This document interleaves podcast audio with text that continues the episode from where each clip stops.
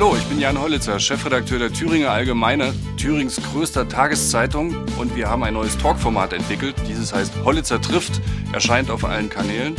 Dieses Mal mit diesen Themen, seien Sie dabei, verpassen Sie es nicht.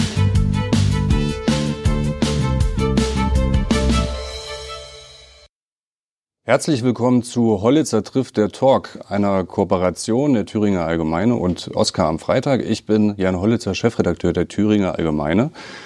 Und ich freue mich heute sehr, äh, folgende Gäste begrüßen zu dürfen. Äh, Mirjam Krupper, Integrationsbeauftragte des Landes Thüringen.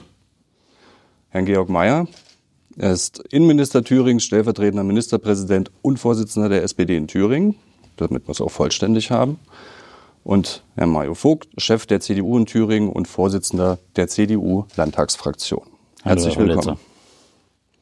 Herr Vogt, seit gestern hat Thüringen eine Einigung auf den Haushalt was hat denn jetzt letztendlich dazu geführt, dass Sie Rot-Rot-Grün doch zu einer Mehrheit verhelfen wollen? Ich glaube, das Wichtige ist, dass wir äh, stabile Verhältnisse und Verlässlichkeit für unsere Bürger im Land, für die Dörfer und Städte, aber auch für viele soziale Einrichtungen ermöglichen. Und klar haben wir auch für die CDU sehr viel erreicht und äh, dementsprechend können wir auch sagen, Thüringen hat einen Haushalt und äh, da hat auch Migrationspolitik was mit zu tun. Woran hat es jetzt letztendlich noch gehangen? Wo hat's geklemmt? Naja, die Landesregierung hat einen Haushalt vorgelegt, äh, der so nach dem Motto war, nach mir die Sintflut. Da gab es ein Milliardenloch für die nächsten Jahre. Da hätten viele Generationen dran zu knabbern gehabt. Das haben wir jetzt kleiner gemacht, haben es wieder auf ein vernünftiges Maß gebracht. Dann haben wir gerade auch Programme für die kleinen Dörfer, für Familien, Entlastung auch für Wirtschaft und Familien durchsetzen können und haben letztlich uns auch auf eine Neuorientierung in der Flüchtlingspolitik verständigt. Und das sind Punkte, die waren der CDU wichtig, die sind erreicht und dementsprechend erleben sie mich heute auch zufrieden. Gehört zu dieser Neuorientierung der Flüchtlingspolitik auch die Kürzung im, für Integrationsförderung? Was sagen Sie dazu, Frau Krupper?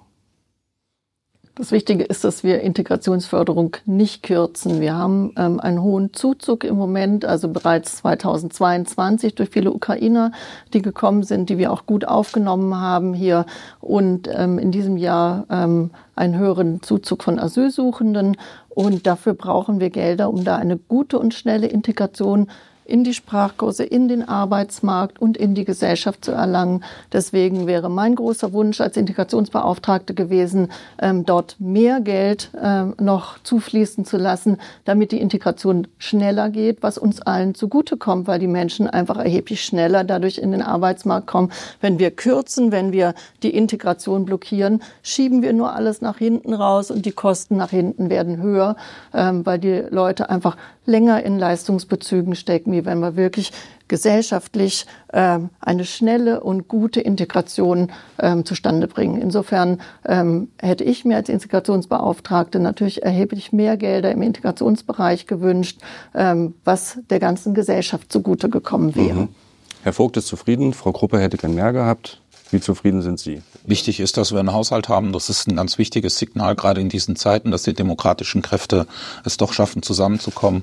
Dieser Haushalt bildet natürlich jetzt verschiedene Interessen ab. Äh, sowohl jetzt Interessen der CDU sind dort, finden sich dort wieder und aber natürlich auch ist viel von dem ursprünglichen Haushaltsentwurf äh, weiter enthalten und das ist auch das ist das Wesen eines Kompromisses. Und ich denke mal, der trägt jetzt, dieser Haushalt trägt unterschiedliche Handschriften, aber es ist äh, wichtig, dass er jetzt zustande gekommen ist. Mhm. Ähm, heute früh gab es die Meldung, dass der sogenannte Asylpakt äh, im Bund, also da ging es um schnellere Abschiebung oder auch schnellere Einbürgerung, gescheitert ist, ähm, vor allem an den Grünen, die sich vor ein paar Bedingungen an die Abschiebung äh, knüpfen wollen. Was hat das für Auswirkungen auf Thüringen? Der ist ja nicht gescheitert, er sondern er wird er jetzt erstmal. Ich habe auch mit den innenpolitischen äh, Sprechern der, äh, der SPD-Fraktion schon Kontakt gehabt. Die sind weiterhin zuversichtlich, dass es im Januar dann klappt. Und das ist auch Wesen einer Demokratie, dass es eben dann halt auch im Parlament, das war ja ein Regierungsentwurf, dann durchaus nochmal Disku Diskussionen gibt. Das ist ja auch gut so. Wenngleich ich, mache keinen Hehl daraus, ich hätte mir gewünscht, dass er natürlich im ersten Rutsch schon durchgegangen wäre, weil es ist ja, wie gesagt, das ist ja eine Mehrheitsregierung, anders als jetzt im, hier in Thüringen. Da sind die Verhältnisse deutlich schwieriger. Ich hätte mir da auch ein bisschen mehr Unterstützung vom Koalitionspartner gewünscht, dass das dann durchgeht. Man hat es ja regierungsseitig so besprochen. Jetzt ist es nicht der Fall. Gut, wird's Januar, aber da muss es über die Bühne gehen. Also hätte man vorher die Fraktion erstmal mit fragen sollen, bevor man vielleicht das beschließt. Die waren ja eingebunden. Es waren ja auch an diesem Kompromiss haben ja verschiedene, die auch die Spitzenleute aller beteiligten Regierungsfraktionen mitgewirkt. Äh, jetzt gibt's noch mal Nachsteuerungsbedarf oder Nachfragebedarf, würde ich jetzt mal sagen, auf Seiten der Grünen. Ich, ich freue mich nicht darüber, aber so ist es nun mal. Ich gehe davon aus, im Januar kommt das Ding, weil es ist auch notwendig, dass es jetzt kommt. Mhm. Thema Abschiebungen, die beschleunigt werden sollen. Ändert das was an der momentanen Situation, was Abschiebungen angeht? Kann das was äh, ändern? Denn wir erleben ja, dass sehr viele abgebrochen werden aus diversen Gründen. Na, ich glaube, wir müssen uns einfach ehrlich machen. Ähm, die Krise, die wir jetzt haben, wenn es um die Flüchtlinge geht, die ist viel größer, als wir 2015 in Deutschland hatten. Und äh, das bedeutet, äh, dass wir die Rechtsmaßstäbe, die in, äh, ich sag mal, in unseren Hausregeln, in der Hausordnung Deutschlands stehen, auch angewendet werden. Und wenn eben jemand die Bedingungen nicht erfüllt, hier eine Bleibeperspektive zu haben oder letztlich wieder zurückgeführt werden muss, dann muss das auch passieren. In Thüringen ist es so, wir haben momentan äh, 4.900 Ausreisepflichtige. Äh, es wird nicht vollzogen. Das ist ein Punkt. Wenn ich mir den zweiten äh, Punkt anschaue, äh, wir müssen uns auch ehrlich machen im Umgang mit den Ukrainern. Frau Kober, Sie haben das gerade gesagt mit der Integration, Verzeihung. Die Ukrainer können von Tag eins an arbeiten. Das ist äh, der Maßstab. Die müssen nicht erst durch einen Integrationskurs durch. Und ich erwarte, dass derselbe Maßstab, den die an ihr Leben in ihrem Heimatland anlegen, auch in Deutschland gilt, dass sie für ihren eigenen Lebensunterhalt eintreten. Und äh, die sind in einem ganz schwierigen Umfeld, in einem Krieg entflohen. Deswegen haben die auch unsere Unterstützung und Hilfe verdient. Aber wenn ich mir jetzt mal die realen Zahlen anschaue, ich habe mir heute die Zahlen aus dem Eichsfeld geben lassen. Das ist eine Optionskommune, deswegen haben die die jeden Tag griffbereit. Es gibt dort 534 Ukrainer. Sozialversicherungspflichtig arbeiten dort momentan 15. Das ist ein Zustand, den können wir in Tausend nicht erzählen. Und deswegen muss unser Job sein, sie so schnell wie möglich in Arbeit zu kriegen und nicht in irgendwelche Integrationskurse.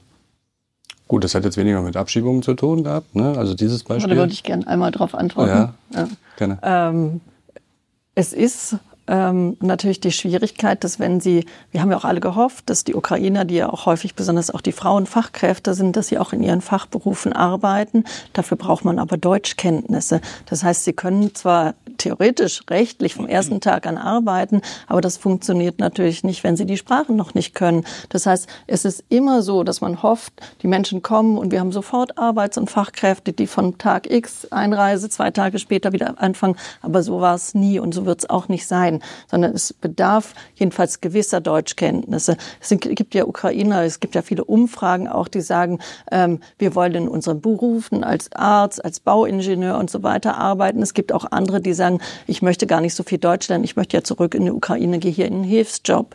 Dafür braucht man nicht so viel Deutsch. Aber es ist auch so, dass die Jobcenter gesagt haben, erstmal Deutschkurse und danach geht es in die Arbeit. Und das ist ja durch diesen Job-Turbo jetzt so ein bisschen aufgelöst. Wichtig, dass individuell gefragt wird, was brauchen die Leute, um möglichst schnell in Arbeit zu kommen, aber auch eben nicht jetzt die Krankenschwester das Krankenhaus putzt, sondern auch als Krankenschwester arbeiten kann. Und das wollen sie ja auch. Sie wollen ja auch, dass die Fachkräfte aus der Ukraine als Fachkräfte hier arbeiten können. Und das dauert. Das kriegen sie nicht von heute auf morgen hin.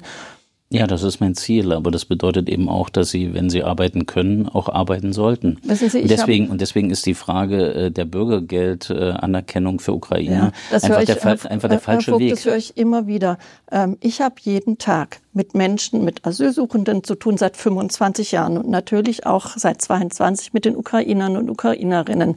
Ich habe von so gut wie niemanden bisher gehört, ich möchte nicht arbeiten. Da geht es erstmal um die Kinderbetreuung. Das heißt, die müssen erstmal gucken, sind häufig alleinstehende Frauen ähm, die gekommen sind, besonders am Anfang. Die müssen erstmal gucken, wie ihre Kinder gut untergebracht sind.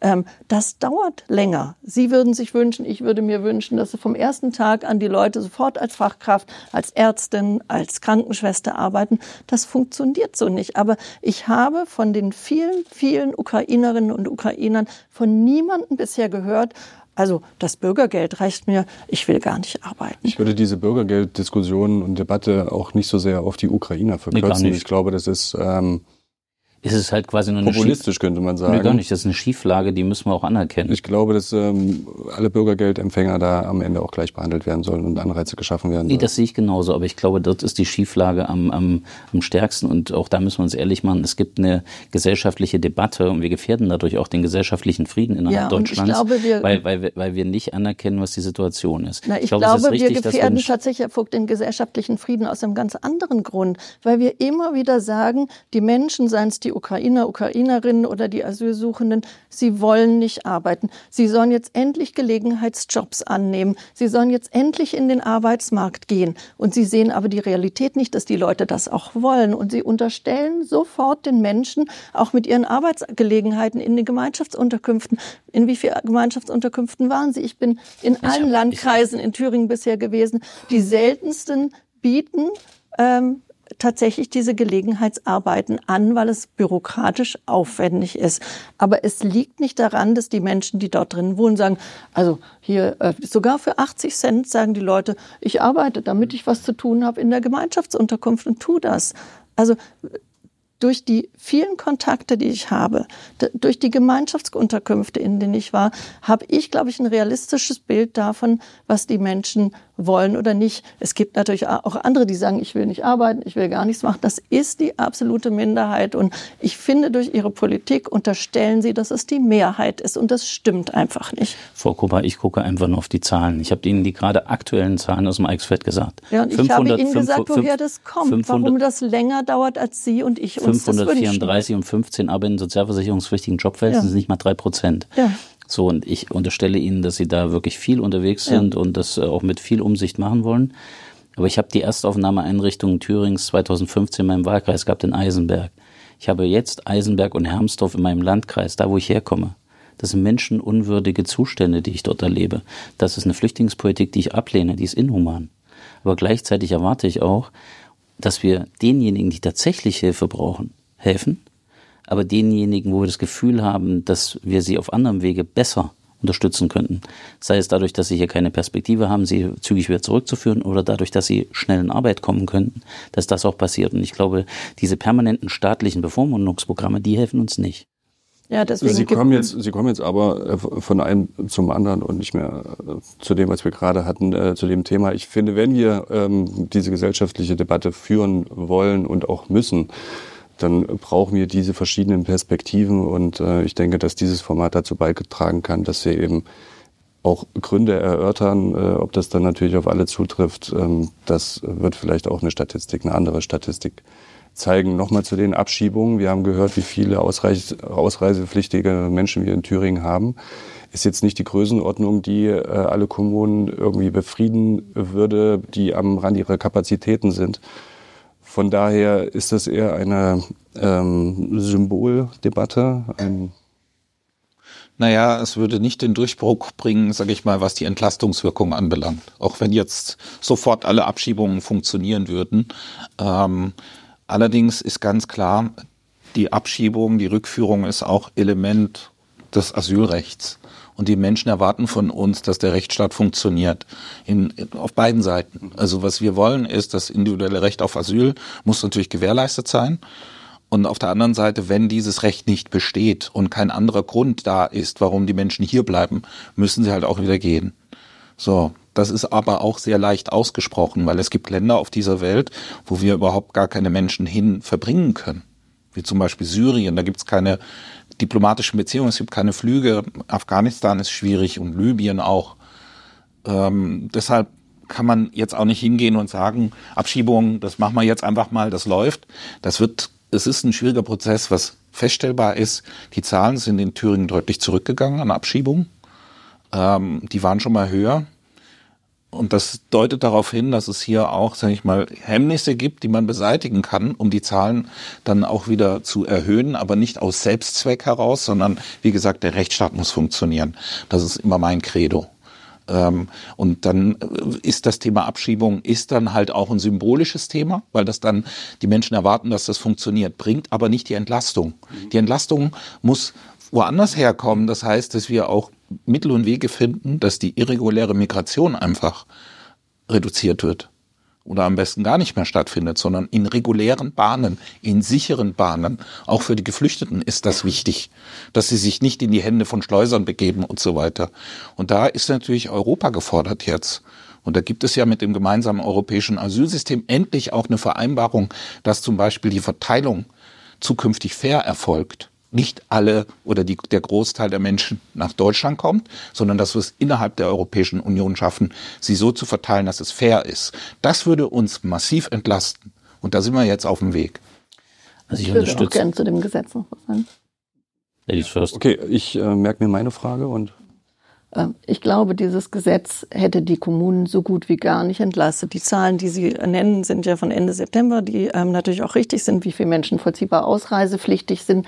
Nur ähm, ungefähr 4000 davon haben eine Duldung und können aus verschiedenen Gründen nicht abgeschoben werden. Sei es, weil keine Pässe vorliegen, äh, sei es, weil schwere Krankheiten vorliegen und so weiter. Also da muss man schon mal abschichten. Es ist nicht so, dass diese knapp 5000 Menschen einfach abgeschoben werden können. Es gibt Gründe, weswegen sie die Duldung überhaupt haben. Und was Sie angesprochen haben, ähm, Sie haben jetzt die Länder genannt, in die ohnehin äh, nicht abgeschoben werden kann. Afghanistan, Syrien, ähm, das ist eine Sache. Aber Sie haben auch viele andere Länder, beispielsweise die nordafrikanischen Länder. Da ist es einfach schwer, ähm, Menschen hinzubringen, weil die Länder sagen, wir nehmen überhaupt niemand auf. Insofern geht es wirklich um eine relativ geringe Anzahl von Menschen, die von diesem Gesetz betroffen sind und von den längeren Haftzeiten und so weiter. Und ich denke, wir sollten uns tatsächlich damit beschäftigen, ähm, wie wir in Thüringen die Menschen, die da sind, die gekommen sind, ähm, hier auch als Chance wahrnehmen. Und die Menschen sind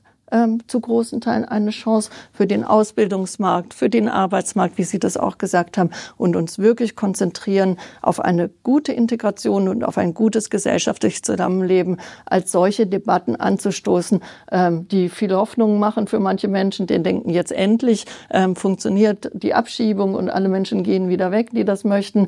Ähm, so wird es nicht sein. Es werden maximal Einzelpersonen sein, die in Thüringen davon betroffen sind. Ähm, und dass die Abschiebezahlen in verschiedenen Jahren verschieden hoch sind, liegt auch nicht an dem Abschiebewillen, sondern ähm, wenn die Menschen aus dem Westbalkan gekommen sind, da ist es relativ leicht abzuschieben. Aber es ist schwer nach Tunesien abzuschieben. Also das liegt einfach an den einzelnen Herkunftsländern. Ähm, eine Zeit lang konnte man nach äh, Tschetschenien abschieben. Das ist im Moment nicht mehr möglich. Und so schwanken diese Zahlen unabhängig vom Willen. Herr Vogt äh, seufzt schon die ganze Zeit. Geht mir nochmal kurz die Chance. Ja, es beginnt doch einfach bei der schieren Anerkennung ähm, von äh, sicheren Herkunftsländern. So und die Thüringer Landesregierung ist die einzige Landesregierung gewesen, die Marokko und andere Staaten nicht anerkannt hat. Sehen Sie, und das ist doch schon das Problem. Wir haben eine Landesregierung, die nicht die Interessen der eigenen Bevölkerung vertritt. Und ich bin ganz bei Georg Mayer, wenn es um die Frage geht, dass Abschiebung natürlich oder Rückführung nur ein Teil der Antwort sein kann, äh, durchaus aber ein gewichtiger in der gesellschaftlichen Wahrnehmung. Das eigentliche Thema besteht doch darin, dass dass weniger kommen. Wenn wir uns anschauen, wir haben Rekordzahlen in diesem Jahr, mittlerweile fast 300.000 Leute. Wir haben Rekordzahlen, fast jeden Tag kommen 1000 Leute illegal. Das ist etwas, äh, was die Leute beunruhigt und zwar in ihrem realen Leben. Und deswegen setzen wir uns als CDU und ich auch ganz äh, maßgeblich mit dafür ein, dass wir die Anerkennung in sogenannten Drittstaaten machen, äh, damit wir diese Frage viel, viel früher lösen, als wenn sie erst in Deutschland sind. Ich mache denen das doch gar nicht zum Vorwurf. Wir haben die höchsten Sozialstandards innerhalb der Europäischen Union, die niedrigsten Rückführungsquoten und das liberalste Asylrecht. Wenn ich das zusammennehme, kann ich denen das gar nicht vorwerfen. Aber wir als Bundesrepublik Deutschland, wir als Thüringen müssen doch äh, entscheiden, wir sind ein weltoffenes und ein gastfreundliches Land, aber unsere Gastfreundschaft heißt doch nicht, dass wir die Tür aushängen und äh, sagen, kommt einfach mal oder ihr könnt kommen, wie ihr wollt, sondern es heißt schon, wir bestimmen, wer kommt und wie viele. Das ist ganz wichtig. Jetzt wurde gerade nochmal das CDU-Grundsatzprogramm in Teilen vorgestellt, aber da haben Sie ja auch äh, maßgeblich auch mit, aufgeschrieben. mit dran, mit dran Man hat's gehört. geschrieben, dass er da mitgewirkt hat. Äh, ich würde gerne noch was zu dem Rekordeinreisejahr sagen. Ich meine, wir haben in Thüringen ähm, knapp 8000 Menschen, die als Asylsuchende dieses Jahr gekommen sind. Wenn ich an 2015, 16 denke, wo ich ja auch schon tätig war, ähm, da, da, hatten wir im Monat ähm, in den Höchstzahlen fast 7000 Menschen, Aber die, die Ukraine haben sind. Sie nicht dazu gerechnet. Ähm, die Ukraine habe ich nicht, deswegen rede ich von Asylsuchenden. Das, ja, das sind ja keine Asylsuchenden. Das Aber das heißt, im Moment ähm, sind es in, in Thüringen ungefähr 14.000 Menschen, die dieses Jahr gekommen sind. Ähm, ich würde weder von einer Krise sprechen, noch von einem Rekordjahr. Ähm, ich glaube, wir können das alles erheblich gelassener angehen. Ich habe ich weiß, die Landkreise ähm, haben wirklich Schwierigkeiten mit den Wohnungen, mit der Unterbringung. Ähm, aber ich meine, wir können das in Thüringen wirklich gut schaffen, ähm, wenn wir nicht immer von Krisen, Rekordjahren, ähm, dass die Menschen nicht einfach illegal einreisen, das sind Asylsuchende und wir haben hohe Schutzquoten. Die bereinigte Schutzquote im Moment liegt bei ungefähr 70 Prozent. Das sind die Leute, die hier einen Schutzstatus bekommen. Ja? ja und bei 60 Prozent, knapp 60 Prozent ist die Schutzquote unbereinigt. Das heißt, die Menschen kommen aus Syrien, die Menschen kommen aus Afghanistan, die Ukrainer haben ja ohnehin hier ein Aufenthaltsrecht. Ähm, ja, aber was dieses Sonderaufnahmeprogramm soll ja auch auslaufen, ne? Für ja, da ist ja auch niemand groß gekommen über ähm, dieses Landesaufnahmeprogramm. Da Sie würde haben, ich auch gerne noch was sagen. Ja, Aufnahmeprogramm, Frau da können wir später ich, noch mal Genau, ich weiß noch mal ganz, ganz ja. kurz, ähm, sonst ist es nämlich zu weit her, denn Herr Vogt hat Sie zwar angeguckt, meinte aber, denke ich, Herrn Mayer, wenn er sagt, die äh, Unterbringung der Flüchtlinge ist äh, menschenunwürdig und er lehnt diese Flüchtlingspolitik ab.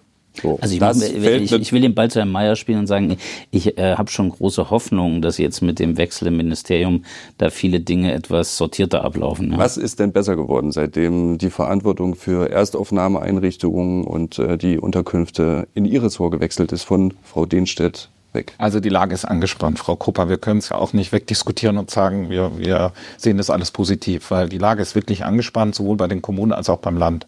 Situation in den Erstaufnahme, in der Erstaufnahmeeinrichtung, in den Außenstellen ist Als sehr angespannt. Als Beauftragte möchte ich das sicherlich nicht ähm, schönreden. Nur weil Sie es gesagt so. haben, dass es alles ist, läuft nein, und wir sollten nicht von Krise reden. Ich ja. würde es momentan, wenn ich mich in, in Suhl mir das anschaue, schon von einer Krise reden. Ich, es ging mir aber auch um rein die Anzahl ja. der Zuzüge und nicht um die Situation in den Erstaufnahmen. Aber trotzdem, natürlich müssen die Leute untergebracht werden und wir haben jetzt zwei Ereignisse, die zusammenkommen.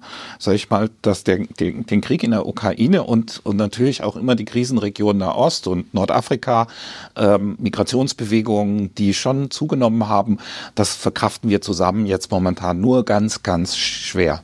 Und deshalb sind wir aufgefordert, dem Abhilfe zu schaffen. Wir müssen erstmal dafür sorgen, dass die Menschen, die jetzt hier sind, dass die menschenwürdig untergebracht werden. Und das schaffen wir gerade nicht. Die Zustände sind nicht gut. Das heißt, Sowohl, es lag nicht an Frau Denstedt? Es, will Sie, lassen Sie uns jetzt mal nach vorne schauen. Die Situation ist angespannt. Wir haben in Suhl, sind wir wirklich am Limit. Wir haben eine Grenze, die von der Feuerwehr vorgegeben ist. Diese unterschreiten wir nur knapp.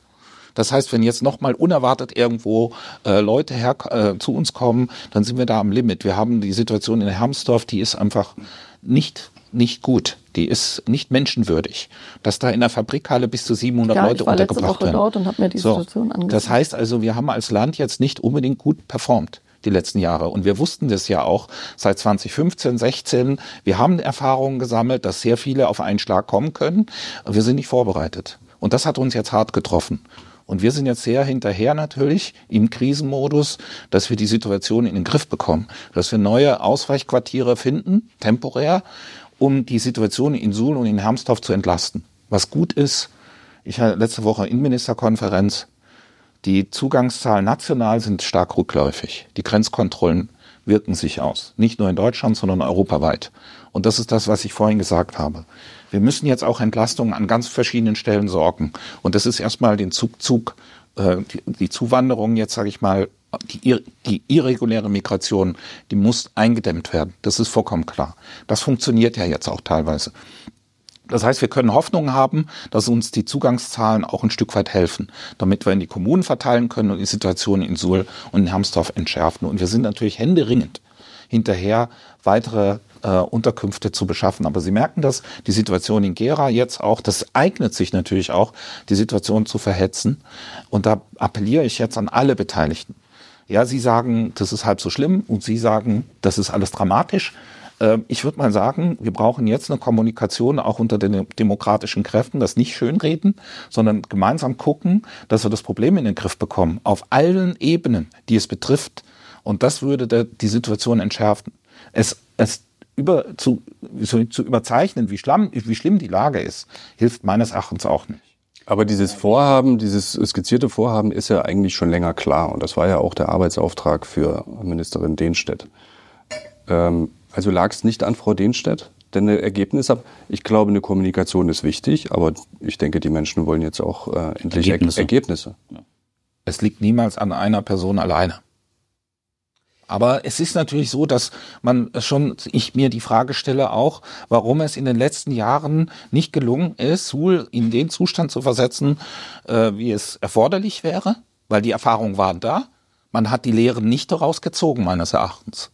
Und Jetzt geht es darum, dass wir, wie gesagt, im Krisenmodus äh, äh, Abhilfe schaffen müssen. Das ist wiederum nicht das, wie ich mir das vorstelle. Auch die Frauenklinik in Jena ist nicht für eine Flüchtlingsunterkunft geeignet. Das sind Notlösungen. Wir, wir kommen von einer Notlösung in die nächste. Wir müssen uns, wir, wir brauchen einen Befreiungsschlag. Um den leisten zu können, brauche ich aber jetzt erstmal temporär Ausweichquartiere.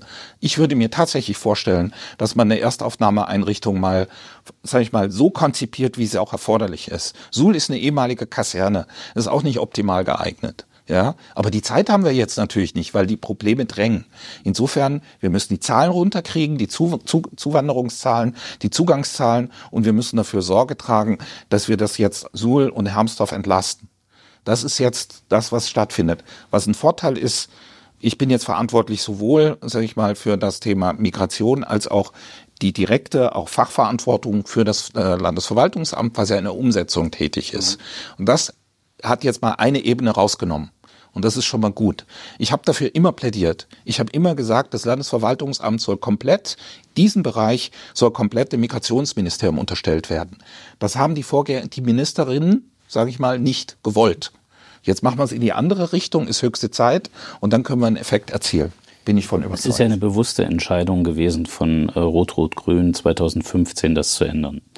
Die Situation, die wir jetzt haben, dass es wieder im Innenministerium ist, ist eine Situation, wie Schwarz-Rot das übergeben hat. Rot-Rot-Grün hat es geändert und im Prinzip jetzt nach neun Jahren ist das ein Eingeständnis gewesen, dass sie auf dem Holzweg gewesen sind und dass sie es nicht hinkriegen. Das nützt nur den einzelnen Menschen nicht, die da betroffen sind. Wissen Sie, ich sitze hier als Christ ich war 2016 im UNHCR-Flüchtlingscamp im Libanon und habe mir das angeschaut, wo die syrischen Flüchtlinge waren. Die Erstaufnahmeeinrichtung ist in meinem Wahlkreis gewesen. Ich habe mit vielen dort gesprochen. Ich habe mich auch dafür eingesetzt, dass wir da eine menschenwürdigere Unterbringung bekommen. Nur das Problem ist, wir können den Menschen, denen wir tatsächlich helfen müssen, nicht helfen, indem wir uns überfordern mit Dingen, die eigentlich nicht unsere Baustelle wären. Deswegen muss man da eine Rechtsklarheit herstellen. Ich bin äh, Georg Mayer dankbar, dass er das so deutlich gesagt hat. Es geht um eine Begrenzung von Zuzug. Es geht auch um die Frage, dass wir äh, Klarheit haben, Sachleistung statt Geldleistung. Das war einer der zentralen Verhandlungspunkte, den wir jetzt äh, im Sinne des äh, Haushaltes mit diskutiert haben. Wir wollen eine Bezahlkarte in Thüringen dann äh, haben wir uns dafür eingesetzt, äh, dass die Arbeitsmöglichkeiten nach äh, Paragraph 5 eingerichtet werden, weil ich das auch erwarte. Das erwartet auch die Bevölkerung. Wir haben uns dafür stark gemacht, dass Paragraph diese, 5 sagt was? Das sagt, dass in gemeinnützigen Einrichtungen äh, gemeinnützige Arbeit gemacht werden kann, wenn man sich in den Einrichtungen befindet. Äh, und dann haben wir uns dafür eingesetzt, dass eben auch das Geld des Bundes weitergegeben wird. Ich hätte mir auch noch mehr vorstellen können, weil ich tatsächlich eines glaube. Wenn wir in einer Zeit, wo wir weltweit 90 Millionen äh, äh, Menschen auf der Flucht haben, da gilt der Satz äh, von Bundespräsident Gauck, unser Herz ist groß, unsere Mittel sind begrenzt. Wir müssen uns fokussieren auf die Dinge, wo wir Menschen helfen, die tatsächlich unsere Hilfe brauchen. Und dann müssen wir auf der anderen Seite entscheiden, welche Leute brauchen wir, weil sie uns helfen. Und das sind die Fachkräfte. Und es sind zwei unterschiedliche Paar Schuhe. Und das immer miteinander zu vermengen, halte ich für falsch, weil das nämlich die Unschärfe in der Debatte bringt. Wir haben Kriegsflüchtlinge auf der einen Seite, wir haben Leute, die Asyl suchen auf der anderen. Und dann haben wir Leute, die hergehen und sagen, ich möchte mich auf den Weg machen, weil ich in Deutschland arbeiten möchte und ein anderes Leben suchen. Das sind diejenigen, die sich um ein Visum bekümmern. Das sind diejenigen, äh, die ihre Berufsqualifikation nachweisen müssen. Das sind diejenigen, die jetzt gerade weltweit in irgendwelchen Botschaften festhängen. So, und die könnten uns echt bereichern. Und wenn Sie jetzt hergehen, Frau Krupper, und sagen, naja, ist doch egal, wie ihr hergekommen seid, ihr habt dann trotzdem eine dauerhafte Bleibeperspektive, das halte ich für den falschen Weg, weil das können wir draußen auch nicht vermitteln. Weil wir müssen schon selber entscheiden, wer zu uns kommt und wie der uns helfen kann. Das ist die Frage der, der Wirtschaftlichkeit. Das andere ist die Frage, was Georg Mayer beschrieben hat, wie bekommen wir das Thema ähm, Flüchtlinge äh, stärker in den Griff. Und da würde ich mir auch wünschen, dass das, das Land... Das ist aber keine richtig christliche Kategorie, die Doch, Sie da aufgemacht haben. Natürlich, nein. Die Menschen wir brauchen. Natürlich, die wir brauchen, in der Tat. Wir brauchen Aber Ja, Barmherzigkeit ist das jetzt, Jetzt nicht darf ich unbedingt, mal einmal wenn kurz ich das mal so eingreifen. sagen Also, würde. Also wer, Sie, Sie trennen braucht, das zwischen Fachkräften und Asylsuchenden und damit ähm, werten Sie auch Asylsuchende ab. Das können ja auch Fachkräfte Ja, aber sein. die haben auf Asyl den Das Status in. Deutschland bekommen. Ja, das ist, und, ist eine rein fast, rechtliche aber, Frage. Ja, aber fast 70 Prozent von diesen Menschen äh, bereinigte Schutzquote oder eben fast 60 Prozent bekommen hier einen Aufenthaltsstatus. Die haben, ja, die haben einen Aufenthaltsstatus. Genau, aber die, die, ja, haben aber einen Aufenthaltsstatus und das sind doch auch Ärzte und Ingenieure und ITler.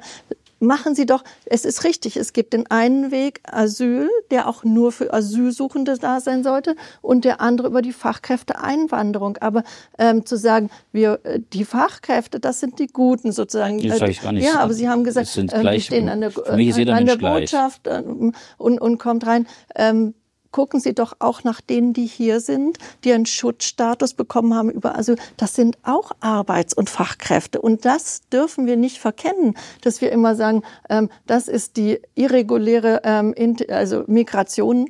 Ähm, das sind Menschen, die Asyl suchen und die auch das Recht haben, hier einen Asylantrag zu stellen. Und da möchte ich und da möchte ich noch mal auf die Aufnahmeprogramme kommen, von denen Sie ja gesprochen haben, ähm, mit großem Stolz, dass die ähm, oder äh, dass Sie darüber verhandelt haben. Genau das ist reguläre Migration. Das sind die Resettlement-Programme, das sind Aufnahmeprogramme. Da geht es nicht um eine große Anzahl von Menschen, aber das ist die ähm, Migration, ähm, die wir uns, glaube ich, auch alle wünschen, zu sagen, ähm, hier sind Familienangehörige. Wir haben, das ist ja sozusagen eine erweiterte Möglichkeit, Familien nachzuholen nach den Aufnahmeprogrammen. Hier ist ein Bruder, eine Schwester, ein Sohn.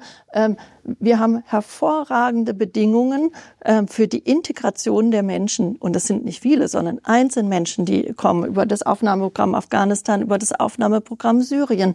Ähm, die sind in Thüringen verwurzelt.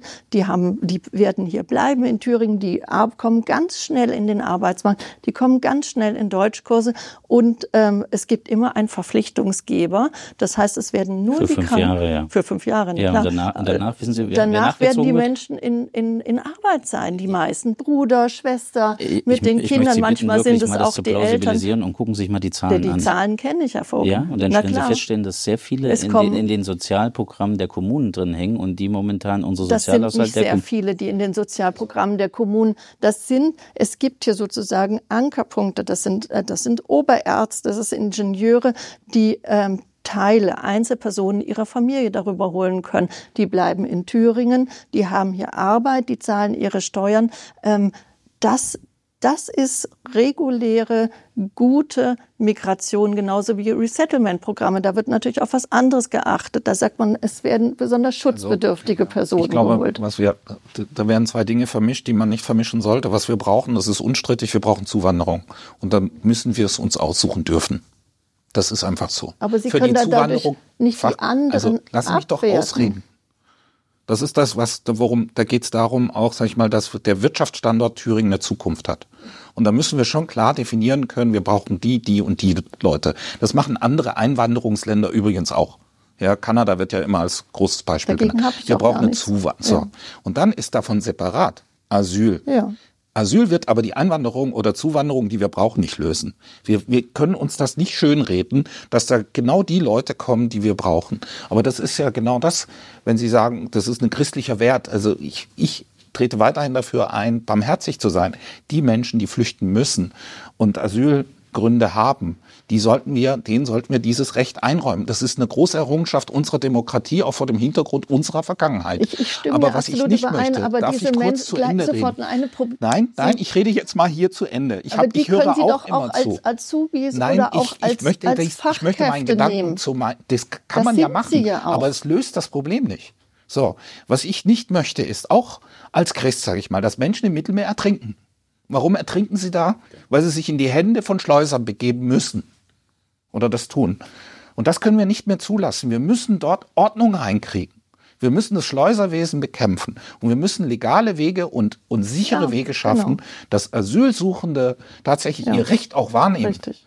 Aber nicht im Mittelmeer ertrinken oder auf Richtig. der Balkanroute erfrieren oder verhungern. Das gibt es alles. Und das müssen wir bekämpfen. Und wir können nicht hingehen und sagen, alles okay, Asyl und die sollen alle kommen, sondern wir müssen, wir, wir müssen an den Grenzen auch einen bestimmten, ein bestimmtes, sag ich mal, eine Ordnung herstellen, die dazu geeignet ist, dass diese Menschen nicht zu Schaden kommen, sondern dass es legale Wege gibt und sichere Wege, Asyl auch in Deutschland und in Europa zu bekommen. Und das ist, aber da bin das ich ist, absolut da Ihrer Meinung, unterscheiden. Da Ihrer Meinung, Herr Mayer, aber ähm, genau wir, wir das sind doch mal die, die Redezeit Aufnahme. aus. Ich glaube, Frau Krupper ist ganz weit vorne. Das wir sind, sind alle Gentlemen hier auf der Couch, das ist alles in Ordnung. Ich glaube, daran liegt es nicht. Ähm, das sind alles, die Aufnahmeprogramme ist doch genau das. Das ist eine Kleinigkeit für Thüringen. Thüringen ist ein kleines Bundesland. Wir haben zwei kleine Aufnahmeprogramme. Aber darum geht es doch zu sagen, ähm, bei Resettlement-Programmen, die der Bund auflegt, da holen wir die besonders Schutzbedürftigen, die eben nicht übers Mittelmeer müssen. Wenn wir aber jetzt ein Aufnahmeprogramm Afghanistan ähm, stoppen, ist das so, dass die Menschen möglicherweise sich anders auf den Weg machen. Und dafür ist es doch sinnvoll. Wir werden nicht alle davon abhalten. Das wird, das wird nicht die Lösung für alles sein. Das sehe ich auch so. Aber es ist eine, ein wichtiger, ein wichtiger Baustein, um ähm, sozusagen das Sterben im Mittelmeer und die Möglichkeit der regulären Ein Einreise zu ermöglichen. Frau Grupper, ich, ich respektiere sehr Ihr Engagement und ich finde das wirklich, äh, das treibt das uns hört sich jetzt ein bisschen abwertend an. Nee, gar nicht, im Gegenteil, das meine ich ernst, weil ich wirklich es wichtig finde, dass wir äh, uns äh, genau um diese Menschenwürdigkeit auch kümmern. Das ist eine Frage unserer gemeinsamen Verantwortung in der humanitären Gesellschaft. Aber im selben Atemzug gilt halt auch, dass wir, um das leisten zu können, tatsächlich auch schauen müssen, dass wir die Ressourcen haben, um es umzusetzen. Und die Realität ist momentan in Thüringer Kindergärten, in Thüringer Schulen. Ich kenne im Nachbarlandkreis, in Sachsen-Anhalt, im Burgenlandkreis, da gibt es über 200 äh, Flüchtlinge, die momentan nicht, äh, Flüchtlingskinder nicht beschult werden können, weil keine Lehrer dafür da sind. Und das ist die genau, Realität. Genau. Und, darum, das, ja, aber, und darum müssen wir uns ich, gemeinsam kümmern. Ich merke, da Sie, stehe ich absolut ja, bei Ihnen. Sagt, wir drei müssen uns darum kümmern, dass die Infrastruktur, die Schulplätze, die Kindergartenplätze ausreichen. Da, da bin ich nee, das völlig ist, Das heißt ja erst Ihnen. einmal zu sagen, dass man realistisch einschätzt, was machbar ist. Ja. Und das ist das, was Minister Mayer sagt. Es braucht keine, also nicht Sonderprogramme gesagt, aber die Sonderprogramme sind ein Bestandteil. Das hat Thüringen nicht nötig. Punkt eins. Punkt zwei ist, ich glaube, wir sollten uns realistisch darauf verständigen, was ist tatsächlich auch eine verdaubare Größe. Und die über 300.000 in Deutschland sind nicht verdaubar in diesem Jahr. Und die eine Million Ukrainer on top auch nicht. Das ist ja die Realität. Wir sind, haben 1,3 Millionen Leute momentan in Deutschland mehr als letztes Jahr. So, und das ist etwas, das wird dieses Land nicht, nicht schaffen. Und deswegen glaube ich, je realistischer man den Blick darauf wendet, umso menschlicher und humaner kann man auch damit umgehen. Und das bedeutet ja, zum Beispiel, das bedeutet zum Beispiel, wie ich nur eins sagen darf, diese Anerkennung äh, in Drittstaaten außerhalb der Europäischen Union führt halt letztlich dazu, dass wir genau das, was äh, Minister Mayer zu Recht sagt, dass wir die, diese un menschenunwürdigen Schlepperbanden eben da auch den äh, quasi austrocknen mit und dann auch tatsächlich Leuten, die eine realistische Perspektive haben, nach Deutschland zu kommen, äh, denen den Weg ebnen, aber nicht denjenigen, die einfach nur kommen und sagen, wenn ich einmal hier bin, gibt es die Mentalität, na, wenn du schon mal hier bist, dann bleib halt hier. Das ist so, nicht unsere. Wieder Grundsatzprogramm gedroppt, aber ähm, Drittstaaten muss man auch erstmal dazu äh, erstmal finden und dazu überreden. Ist Zukunftsmusik. Ich würde ganz gerne nochmal in die Jetztzeit äh, kommen. Klar, Zuwanderung äh, ist natürlich ein Schlüssel. Dann, wenn weniger kommen, muss ich hier im Land auch weniger tun. Aber momentan muss ja im Land was getan werden. Zuletzt wurde die Kommunikation zwischen äh, der Ministerin und äh, Städtegemeindebund den Kommunen kritisiert. Konnten Sie das Verhältnis ein bisschen befrieden inzwischen? Wir haben enge Drähte zu den, zu den Kommunen, zu den kommunalen Spitzenverbänden. Ähm, ich habe alle Telefonnummern, die ich brauche. Wenn ich einen Landrat in OB anrufen muss, dann kann ich das persönlich machen. Das habe ich zum Beispiel jetzt auch im Fall von Gera. Ich habe den OB in Kenntnis gesetzt, sehr frühzeitig, dass es diese Immobilie gibt, die bei uns jetzt in Frage kommt, die wir herrichten werden. Und er war nicht begeistert, aber er weiß, okay, wir alle sind in Handlungszwängen. Und das ist zentral. In der Krise, Kommunikation ist ganz zentral. Und ich glaube, die hat nicht funktioniert. So habe ich das zurückgespielt bekommen. sei es drum. Wir müssen das jetzt natürlich in den Griff bekommen, auch und gerade die Kommunikation. Ich weiß, dass die Kommunen bereit sind, hier mitzumachen. Die tun alles. Die haben es in der Vergangenheit schon getan. Und die sagen jetzt nicht einfach nur, weil sie keine Lust mehr haben, es geht nicht mehr. Es ist wirklich so. Ich glaube, es geht nicht um Lust. Es geht einfach nur um. Genau. Das ist so. Am Limit. Das sind, die sind am Limit. Die sind auch irgendwie müde, sind durch, weil es ja jetzt schon länger geht. So, und jetzt müssen wir alles. Ohne Perspektive auch. Das ist besser. Richtig, bessere. genau. Also das waren finanzielle Fragen, die immer wieder im Raum standen. Wir werden jetzt ein sogenanntes Rechtskreiswechselgesetz ist ein technischer Begriff. Es geht einfach nur darum, dass man jetzt den Kommunen hilft, bei den Geflüchteten aus der Ukraine, wo dann doch Sozialkosten bei denen hängen bleiben, dass wir die von Seiten des Landes erstatten. Bin froh, dass das jetzt im Haushalt abgebildet ist. Ob die 30 Millionen reichen, bleibt mal dahingestellt. Aber es ist ein wichtiger Schritt, eine wichtige Botschaft jetzt auch für die Kommunen. Wir werden hier nicht alleine gelassen. Und das ist das, was ich meine. Wenn wir keinen Haushalt gehabt hätten, wäre diese Unsicherheit weiter gewesen. Und das sind, das sind ganz wichtige Schritte, um mit der kommunalen Familie und mit den Verantwortungsträgern, auch vielen Ehrenamtlern, dass die wissen, es geht weiter und wir, wir, wir arbeiten hier alle zusammen. Ja, also zu, zu der Erstaufnahme in Suhl, Sie wissen, als Integrationsbeauftragter habe ich das auch kritisiert und sage, die Zustände müssten erheblich besser ähm, sein. Ich war in Sachsen und habe mir da einen Neubau angeguckt von, die haben 2014 bis 16 gebaut, dort ähm, drei Neubauten und ähm, das geht nicht schnell. Das ist nichts, was sozusagen ähm, heute oder morgen als Ausweichquartier, äh, als Möglichkeit zur Verfügung steht. Aber ich denke, da wirklich nochmal einen besseren und einen höheren Standard hinzubekommen, ähm, ist ganz, ganz entscheidend. Und ich höre auch immer wieder ähm, von Menschen, die ähm, herziehen und sagen, also über Asyl hierher kommen, dass schon auch der Eindruck in der Erstaufnahme ein ganz wesentlicher ist und auch was da schon stattfindet, welche Möglichkeiten von ersten Deutschkursen, was wir ja auch haben in Suhl. Ähm, aber da kann natürlich noch erheblich mehr gemacht ähm, werden. Und als Integrationsbeauftragte befürworte ich das natürlich absolut, dass schon der Ankommenspunkt wirklich gut gestaltet ist ähm, und wir dann von da aus möglichst schnell auch in die Kommunen verteilen, wenn es die Möglichkeit gibt, bei den Kommunen aufzunehmen. Das ist tatsächlich der Engpass ja im Moment. Ähm, einfach die Wohnungen ähm, aus dem Jahr 2022 durch den hohen Zuzug aus der Ukraine ähm, sind einfach viele Ukrainerinnen noch in den Gemeinschaftsunterkünften oder in den öffentlich-rechtlichen Wohnungen. Ähm, und da muss man natürlich Schritt für Schritt vorankommen. Das war 2015 auch der Fall.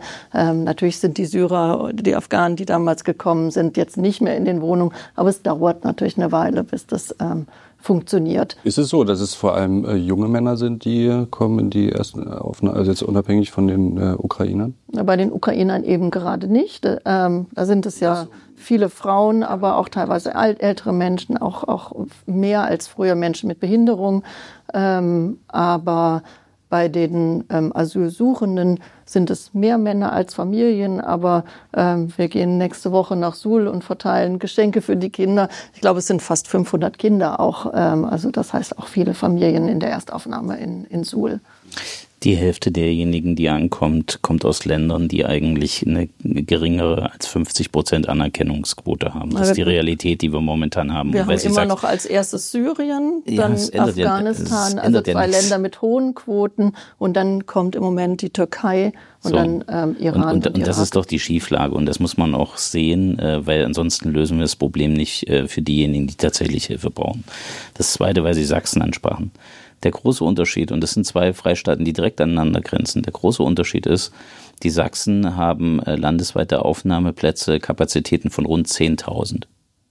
Wir in Thüringen, also ich bin jetzt mal galant äh, zum, zum Innenminister, haben zweieinhalbtausend. Jetzt äh, greife ich schon hoch, nämlich nicht den Brandschutzwert, weil der ist noch deutlich niedriger. Mhm. Das heißt, die Kapazitäten in Thüringen, warum wir immer diese Probleme haben, warum wir Stops äh, ausbringen müssen und so weiter, haben damit zu tun, dass das Land über zehn Jahre seine Hausaufgaben nicht gemacht hat. Wir haben keine Kapazitäten geschaffen. Äh, das führt zu menschenwürdigen, äh, menschenunwürdigen Unterbringungssituationen. Und es führt auch dazu, dass wir sofort, wenn jemand ankommt, eigentlich wieder auf die Kommunen verteilen müssen und die dann natürlich sagen, pass mal auf, ich kriege jetzt einen Anruf, innerhalb von, äh, von äh, sechs Stunden äh, kriege ich hier einen Bus mit 60 Leuten Leuten. Wenn Sie mal nach Bleicherode gehen in Nordhausen, äh, im Landkreis Nordhausen, sich erzählen lassen, was der Bürgermeister da in seinen äh, Versammlungen alles hat über sich ergehen lassen müssen, dann hat das eben auch was mit der gescheiterten Managementpolitik äh, der Landesregierung zu tun. So und das können wir nicht wegignorieren. Ich bin sehr froh, äh, dass äh, das jetzt im Innenministerium erkannt worden ist, dass wir dort in der Kapazitätsausweitung unterwegs sein müssen. Ja, das und das ist, ist ja wieder, schon lange erkannt. Also es ist ja, ja nicht so, dass mir das nichts, jetzt wenn es lange erkannt ist, aber vor einer Woche erkannt worden ist. Wir haben Markterkundungsverfahren geführt. Wir waren auf der Suche oder sind äh, auf der Suche gewesen ähm, nach, nach den entsprechenden Unterbringungsplätzen. Der Ministerpräsident so, äh, hat im Januar das zur ja, Chefsache erklärt. Wir sind jetzt so, im Dezember so ganz, und nichts ist passiert. So ganz Diese schnell ist, und es ist, die, nein, die, es ist nicht nichts passiert. Es ist was passiert. Es ist auch für mich als Integrationsbeauftragte nicht genügend passiert. Das kann ich Ihnen auch sagen. Aber auch Sachsen und Thüringen sind natürlich nicht eins zu eins vergleichbar. Sachsen nimmt ungefähr die doppelte Zahl Königsteiner Schlüssel. Ja, so ein doppelt so großes Land. Genau. ähm, insofern ist es zahlenmäßig nicht ganz vergleichbar. Ähm, und das andere ist, ähm, Sie finden das ja gut, ich finde das extrem schlecht, sind die Ankerzentren. Das heißt, die Länder, die Ankerzentren aufbauen, wie Sachsen das hat, brauchen natürlich erheblich höhere Kapazitäten, weil die Menschen ja viel, viel länger in den Erstaufnahmen sind. Ähm, deswegen ist, sind auch die Zahlen nicht ganz vergleichbar. Ich halte sehr, sehr viel davon, die Menschen so früh und so schnell wie möglich in die Landkreise zu verteilen. Und ehrlich gesagt, unter der Hand, wenn Sie mit der Fachabteilung in Sachsen sprechen, sagen die auch, die Menschen, die wir nicht abschieben können, verteilen wir natürlich auch relativ bald in die Kommunen, damit ähm, die einfach Deutsch lernen können, damit die ähm, an verschiedenen Programmen teilnehmen, in den Arbeitsmarkt kommen. Das macht Sachsen mittlerweile genauso. Ähm, aber ein solches ist es mit den Zahlen nicht ganz vergleichbar. Trotzdem haben wir gesehen, wir brauchen mehr Plätze. Insofern bin ich ja froh, ähm, dass jetzt zumindest ähm, Gera dazu kommt. Das reicht ja auch noch es nicht werden weitere aus. dazukommen es werden müssen. weitere das dazukommen. Ja Aber das ist eben auch, ähm, ich glaube, da arbeitet jetzt auch die Landesregierung, hat es auch, auch vorher da, gemeinsam daran gearbeitet. Wenn es um Integration geht, um das nochmal kurz aufzugreifen.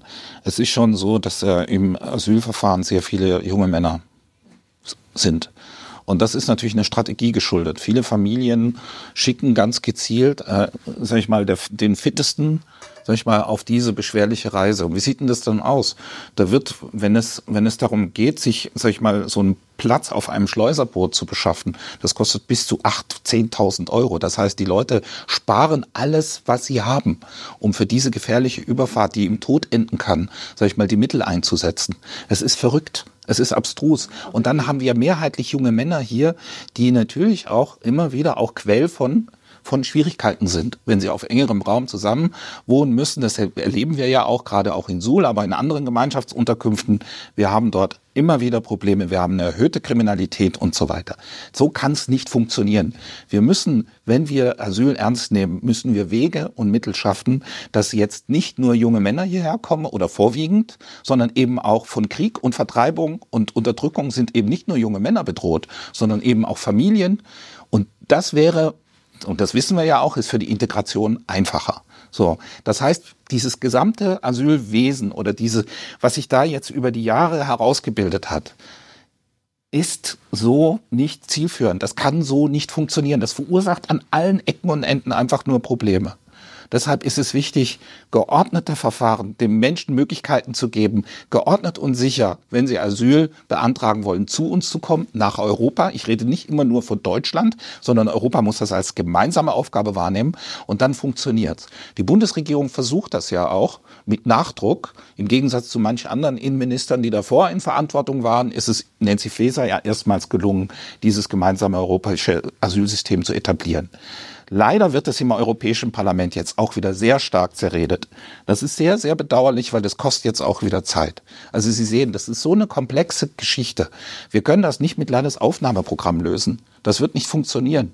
Ja, aber mit der, Nein, Anerken wird, mit der Anerkennung aber von Realitäten. Das wird auch nicht die Lösung sein, sondern also es sind, glaube ich, verschiedene Bausteine, die man braucht. Also Landesaufnahmeprogramme und Resettlement ist ja genau das, was Sie ansprechen.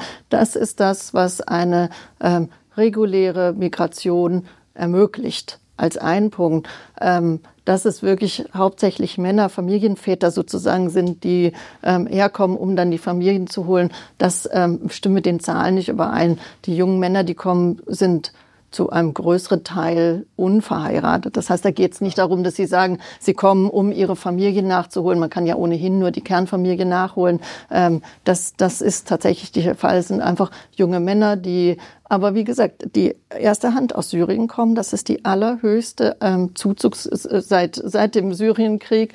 Ähm, dann ist es Afghanistan. Aber warum das aus sind, der Türkei so viele? Das, warum? Das sind Menschen, die gefährdet sind. In der Türkei ist die Anerkennungsquote tatsächlich, also von Menschen, die aus der Türkei kommen, nicht so hoch. Ähm, teilweise natürlich auch mit politischen Gründen, ja, ähm, die in der Türkei ähm, politische Schwierigkeiten haben, aber sicherlich auch Perspektivlosigkeit. Ähm, ja, aber das, sehen Sie, das ist doch das Problem. Ich sage ja auch nicht, dass die hier Asyl bekommen, aber Herr Mayer fragt mich gerade, warum viele Menschen aus der ja. Türkei kommen. Ähm, und ähm, Sie sprechen ja immer wieder von den Pull-Faktoren ja. ähm, mit Ihrer Bezahlkarte und so weiter. Ähm, die sind überhaupt nicht erwiesen. Ich meine, auch die gibt es überhaupt nicht. Dass aus der Türkei Menschen kommen, hat viel damit zu tun, dass es eine enge Bindung an Deutschland gibt. Und Sie sagen, ähm, in welches Land gehen wir in Europa? Da ist für, für die Türkei Deutschland naheliegend. Oft sind es Familien, eigentlich immer, das ist nicht der Pull-Faktor, ob sie Sozialleistung kriegt oder ob die durch eine Bezahlkarte oder Bargeld ausgezahlt werden, sondern es geht eben darum, ähm, habe ich hier Verwandtschaft, ähm, gibt es hier eine Community.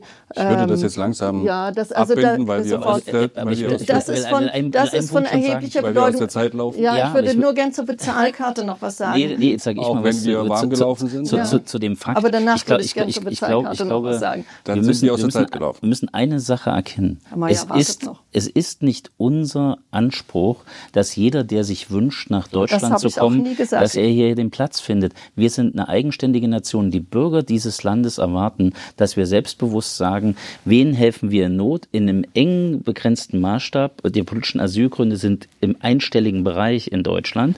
Und auf der anderen Seite gehen wir her und sagen, wen brauchen wir als Fachkräfte, die tatsächlich unsere Gesellschaft unterstützen. Weil wenn wir es eng fassen würden. Dann, Sie mit einem wenn, Prozent? Wenn, Sie meinen das Asylrecht im, Einstell, im einstelligen. Bereich, habe ich gesagt.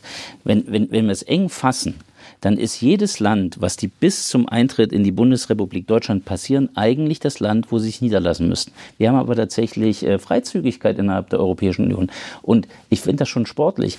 Die passieren zig europäische Länder, um dann in Deutschland äh, den Sozialstatus zu beantragen. Das funktioniert nicht. Die Menschen rebellieren auf der Straße. Aber sagen die Männer, Sie doch die Männer, nicht den die, die, Sozialstatus zu beantragen. Es geht, die kommen doch nicht nach Deutschland, um einen Sozialstatus doch, zu beantragen. Alle wir beantragen erstmal Asyl und nochmal, wir haben ja, natürlich, weil Sie, Sie sagen jetzt, Sie sagen einstellige Zahl. Das sind die ähm, nach Artikel 16a. Ja, natürlich. das ist das politische, aber Sie haben die Flüchtlingseigenschaft nach der Genfer Flüchtlingskonvention. Ja, Sie haben, das sind doch internationale Gesetze, die Deutschland anerkannt hat. Und da haben wir, ich habe es jetzt mehrfach gesagt, eine hohe Schutzquote. Und da können Sie doch nicht sagen, die kommen her, um Sozialleistungen zu beantragen. Die beantragen Asyl. So, Frau Krupper, jetzt geben wir Herrn Mayer noch die Chance und dann äh, müssen wir wirklich äh, die Sendung beenden noch, wenn wir noch ganz viel. Sie haben richtig mitmoderiert. Hm? Stoff hätten.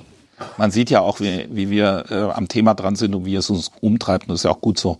Ich glaube, der wichtigste Pull-Faktor äh, ist, dass wir eine Demokratie haben, Freiheit. Ja. So. Das ist wichtig. Dass aber natürlich jetzt auch andere europäische Länder, ich gucke jetzt mal nach Dänemark, ihre, ihre, sag ich mal, ihre Angebote jetzt auch der Unterstützung deutlich reduziert haben, führt natürlich nicht dazu, dass jetzt die Leute vorwiegend nach Dänemark wollen, sondern da ist Deutschland schon im Vergleich attraktiver.